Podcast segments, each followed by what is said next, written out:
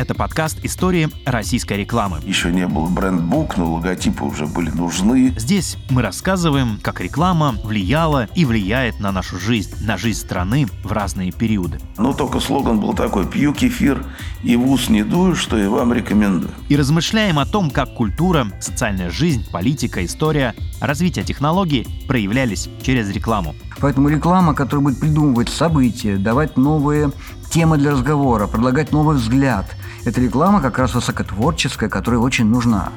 Двигатель торговли и сфера искусства, генератор новых смыслов и потребитель чужих идей. Реклама многогранна, как и вся наша жизнь. А значит, нам всегда будет о чем рассказать вам в подкасте «Истории российской рекламы».